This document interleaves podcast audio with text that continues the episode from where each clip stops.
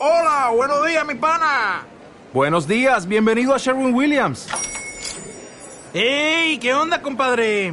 ¿Qué onda? Ya tengo lista la pintura que ordenaste en el ProPlus app. Con más de 6.000 representantes en nuestras tiendas listos para atenderte en tu idioma y beneficios para contratistas que encontrarás en aliadopro.com. En Sherwin Williams somos el aliado del PRO.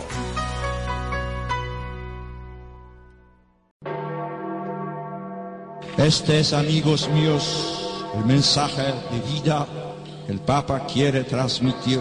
Pido al Señor que tantos esfuerzos no hayan sido vanos, que con su ayuda produzcan frutos abundantes y duraderos de la vida de fe, esperanza y caridad. Hoy tenemos algo que hacer nuevo adentro. Hoy tenemos que dejar que Dios renueve algo en mi corazón.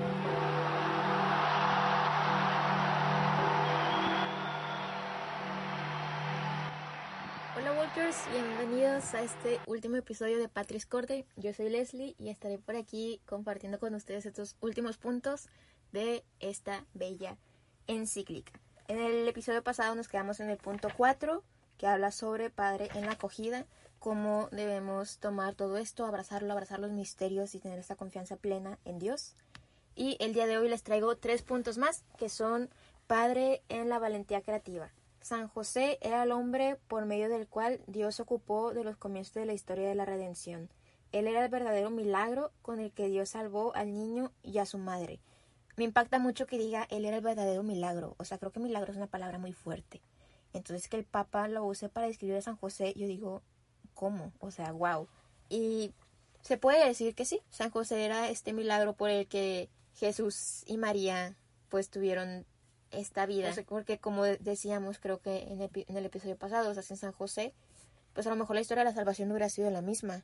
Sin San José a lo mejor, no sé, no hubieran tenido el hogar que tuvieron, no hubieran tenido cómo, cómo mantenerse.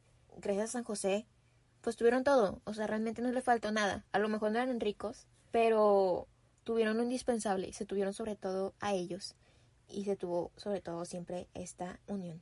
Y fue gracias a él, fue gracias a este hombre que lo dio todo por esta familia, fue gracias a este hombre que fue lo suficientemente creativo como para sustentarlos y como para salvarlos. Aquí habla de cómo San José fue creativo para encontrar el lugar donde iban a ser el Salvador. Que, ok, a lo mejor ninguna posada se abrió, tal vez cualquier persona hubiera dicho de que no, por favor, denme un lugar en su posada. Pero San José dijo, bueno, voy a seguir buscando, porque confío en que voy a encontrar el lugar perfecto. Y luego encontró pues en un establo, tipo, pues, ¿por qué no sería Jesús en un establo? Pero San José dijo, ok, es un establo, ¿qué voy a hacer? Voy a hacer lo posible para que este sea un lugar digno para que él nazca. Y San José acomodó todo en el establo, lo limpió para que fuera el lugar perfecto para que naciera el Señor. Creo que lo podemos notar mucho en su oficio de carpintería. Los carpinteros son súper creativos, amigos. Los carpinteros son creativos en ver cómo van a acomodar las maderas y qué van a hacer y que las uniones y no sé qué. San José fue lo suficientemente creativo en su oficio como para enseñárselo a Jesús y como para buscar vivir a través de su oficio, porque eso era lo que los, los solventaba. San José buscaba clientes por doquier para reunir lo suficiente para, para recaudarlo para su familia y darles lo que ellos merecían. Y así como como San José, pues fue creativo y Dios confió totalmente en él, pues así también confía Dios en nuestra creatividad, confía en lo que nosotros podemos hacer. Y nuestra creatividad aquí no se trata solo de, ay, sí, voy a hacer cosas bonitas y coloridas. La creatividad está en todo. La creatividad es una cualidad que todos tenemos. A lo mejor hemos transgiversado este concepto y decimos que la creatividad solo la tienen algunas personas y que no sé, los que se dedican al diseño o los que hacen arte o los que hacen música, pero creativos somos todos, porque ser creativo es encontrar soluciones. Ser creativo es buscar hacer las cosas mejor. Ser creativo es buscar hacer las cosas de forma perfecta, ser creativo es buscar hacer las cosas de una forma distinta, de una forma innovadora, de una forma que tal vez a nadie se le hubiera ocurrido, pero a ti se te ocurrió hacerlo. Ser creativo es una habilidad, es una virtud. Y Dios confía en nuestra creatividad, confía en nuestra creatividad para salir de nuestro pecado, confía en nuestra creatividad para acercar a más gente a Él, confía en nuestra creatividad en la oración, que tal vez lo hacemos con música, tal vez lo hacemos escrita. Allí está la creatividad, amigos, está en todo. Entonces, si tú eres una persona que no se considera creativa, déjame decirte que lo eres. Tal vez no sé qué es lo que haces, pero estoy segura que haces algo totalmente distinto a lo que estamos acostumbrados a hacer, que haces algo que sale de la cajita, que haces algo que es súper tú. Y, y ya, volviendo a San José, pues debemos imitar esto, debemos imitar esta creatividad que buscaba cuidar a Jesús y a María. Y debemos cuestionarnos si realmente nuestra creatividad nos lleva a eso. Si realmente lo que hacemos nos lleva a cuidar más a Jesús y a María. Porque al cuidar a Jesús y a María, estamos cuidando también a la iglesia. Porque Jesús es la viva imagen de la iglesia. Entonces hay que ser lo suficientemente creativos para cuidar a esta iglesia. Para cuidar a Jesús y cuidar a María. Porque cada persona, como decía, es el niño que José custodia. Cada persona es Jesús cada persona es este pequeño bebé que José se encargó de custodiar. Siguiente punto. Padre trabajador. Pues este que está como que súper claro, ¿no? Creo que, que San José, pues lo que destacamos mucho de él. Pues tenemos esta imagen de San José Obrero, padre que trabajó por, por su familia y que lo dio todo por ellos. Y aquí el Papa destaca mucho cómo Dios admira mucho a estas personas que trabajan y que hacen de todo para formar parte de, este mundo. La persona que trabaja colabora con Dios, se convierte un poco en creador del mundo que nos rodea. O sea, esto me gustó mucho porque no solo es una persona que trabaja allá, sino que eres una persona que estás aportando algo a este mundo. Eres una persona que está ayudando a los demás. Eres una persona que no te conviertes en Dios, pero imitas esta actitud de crear cosas nuevas. Y bueno, aquí quiero hablar un poquito sobre mi carrera. Yo estudio diseño industrial y es lo que me gusta mucho del diseño, o sea, que tienes la oportunidad de crear cosas. Y así como, como Dios, o sea, me recuerda mucho mi carrera al Génesis, cuando Dios estaba creando todo, todo lo que tenemos. Y son cosas que tal vez yo no puedo crear el agua y, y los árboles, pero yo puedo crear algo que pueda ayudar a los demás, algo que pueda ayudar a la humanidad. Entonces creo que eso es lo que más me emociona y me gustó mucho que el Papa lo plasmara de esta forma, en este punto de padre trabajador. Y pues Jesús aprendió de él, como les dije, aprendió de todo de San José, pero sobre todo aprendió de él el valor, dignidad y alegría de lo que significa comer el pan que es fruto del trabajo. O sea, le enseñó a ser trabajador y, y no solo trabajar y ya, sino que ser trabajador para ganarse esto que es fruto de su trabajo para disfrutarlo, creo que no hay mejor recompensa que el poder comprarte algo con tu trabajo. No hay mejor recompensa que poder comprar una cena, una comida con tu trabajo, con aquello que te costó. Creo que sabe muchísimo mejor. Y esto fue lo que le enseñó a Jesús, a ser un hombre trabajador para, para que no les faltara nada. Y fue la actitud que Jesús imitó después de que José falleciera. Jesús fue quien mantuvo a María, quien hizo todo lo posible para que no les faltara nada. Y pues ya último, último punto, Padre en la sombra, que también va totalmente de la mano con todo lo que hemos hablado desde el primer episodio de que San José es un personaje muy misterioso, porque también como decíamos en el episodio pasado, San José es la sombra del Padre Celestial en la tierra, quien auxilia, protege y no se aparta jamás. San José enseña que ser padre es introducir al niño en la experiencia de la vida, en la realidad. Fueron cosas que él hizo con Jesús. San José era imagen de, de Dios, era imagen de este padre que protegía, que cuidaba, que velaba por el niño y sobre todo quien le enseñaba, quien le enseñaba a formar parte de la humanidad. A mí me gusta pensar que San José fue quien le enseñó esta parte humana a Jesús. Porque sí, Jesús, hijo de Dios, tenía toda esta divinidad, pero San José le enseñó cómo ser un humano como tú y como yo.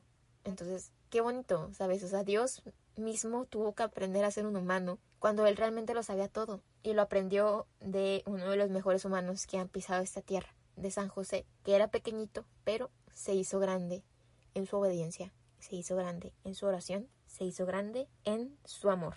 San José, aparte de ser imagen de Dios, él nunca se puso en el centro. Él nunca dijo, ay, sí, yo que trabajo, yo que hago esto, yo soy el pilar fundamental de la Sagrada Familia, soy el pilar fundamental de la historia. No. San José supo descentrarse para poner en el centro a María y a Jesús. Ellos fueron el centro de su vida siempre. Y San José no se, no se echaba tantas flores a sí mismo de que Ay, yo lo hago todo, sino que yo lo hago todo por Jesús y por María. Yo lo hago todo por ellos. Y esto me recuerda mucho esta frase que existe de que todo a Jesús por María y todo a María para Jesús. San José también lo vivió totalmente. O sea, hacía todo por Jesús para llegar al corazón de María y hacía todo por María para llegar al corazón de Jesús. Entonces, imitemos esto, imitemos esto que ellos realmente sean nuestro centro. Y eso no significa que nos vamos a desprestigiar a nosotros y nos vamos a dejar de lado, claro que no. Pero creo que en la medida que formamos un centro, nos encontramos a nosotros también. Porque en la medida en que nos conocemos y nos aceptamos a nosotros y somos responsables de nosotros mismos, pues logramos ser para los demás también. O sea, sí, en cuanto somos de nosotros, somos de los demás y en cuanto somos de los demás, somos de nosotros. O sea, creo que existe un balance perfecto, ¿no? Entonces, pues aprendamos, aprendamos de poco en poco a descentrarnos para centrar lo realmente importante. Y cuando hagamos eso, nos encontraremos a nosotros mismos también. Y pues San José, como creo que ya he mencionado, San José es un hombre muy silencioso. Y es gracias a este silencio que puede contemplar la confianza. Es a través del silencio que puede escuchar a Dios. No sé si a veces les pasa, pero es muy difícil escuchar a Dios dentro de todo este ruido, dentro de este mundo.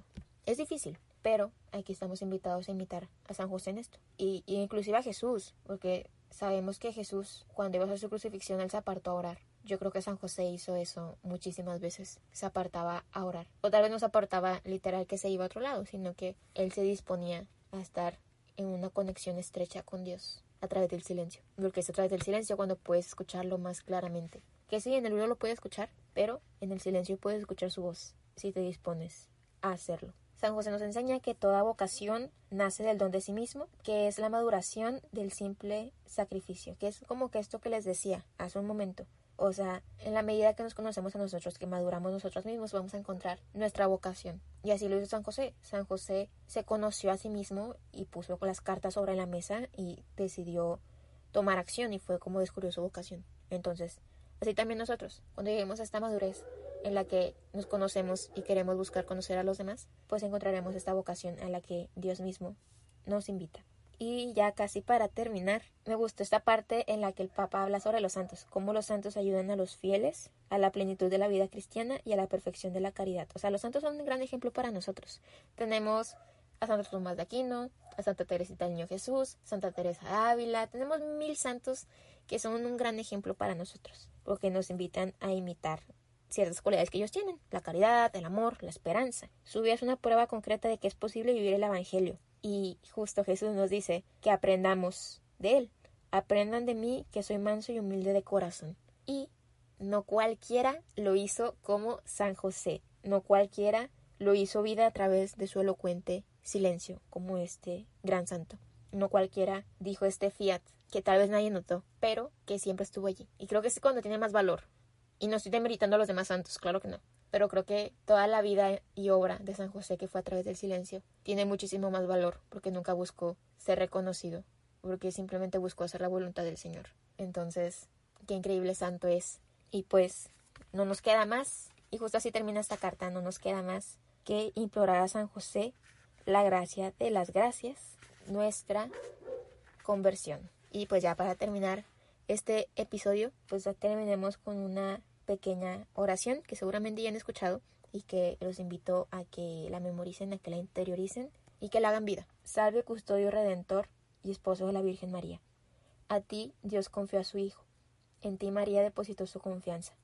Contigo Cristo se forjó como hombre. Oh bienaventurado José. Muéstrate también a nosotros y guíanos en el camino de la vida. Concédenos gracia, misericordia y valentía y defiéndonos de todo mal. Amén. Y bueno amigos, con esto hemos terminado un, pequeño resumen de la encíclica Patris Corde. Si tienen alguna duda, comentarios, pues háganlos llegar aquí a Walking to Heaven o pueden también buscarme en mis redes sociales y hablarme a mí. Y pues ya, platiquemos, entablemos este diálogo sobre San José, pero sobre todo aprendan sobre este gran santo. Creo que dije mucho aprender durante estos audios, pero es que creo que de verdad tenemos mucho que imitar de él y de verdad conviértalo en su amigo, conviértalo en su padre espiritual, conviértalo en esta imagen más terrena y más accesible de Dios tal vez, porque así podrán unirse estrechamente a Dios mismo. Y pues bueno amigos, gracias por escuchar, gracias por acompañarnos, gracias por estar aquí. No se pierdan todas las novedades que trae Walking to Heaven para todos ustedes, no se pierdan nada de los próximos episodios. No se pierdan nada de las publicaciones, de estos retos, de todo esto que trae Walking to Heaven, que viene con todas las pilas. Y pues como les dije hace unos episodios, pues yo estoy en el podcast Inconscientes, que es un podcast donde hablamos sobre la salud mental y tenemos también esta sección donde conectamos un poco la espiritualidad con la salud mental. Así que los invitamos a pasarse por allá y escucharnos, díganos qué opinan. Y pues bueno, sin más que decir, estamos, estamos, estoy para ustedes, para lo que necesiten, en el nombre de Jesús, José y María. Adiós amigos, gracias por estar aquí. Bye. Amigos, les pido también que en ese cara a cara con Jesús sean buenos y le pidan por mí, para que yo tampoco tenga miedo de abrazar la vida, para que sea capaz de cuidar las raíces y diga como María, hágase según tu palabra.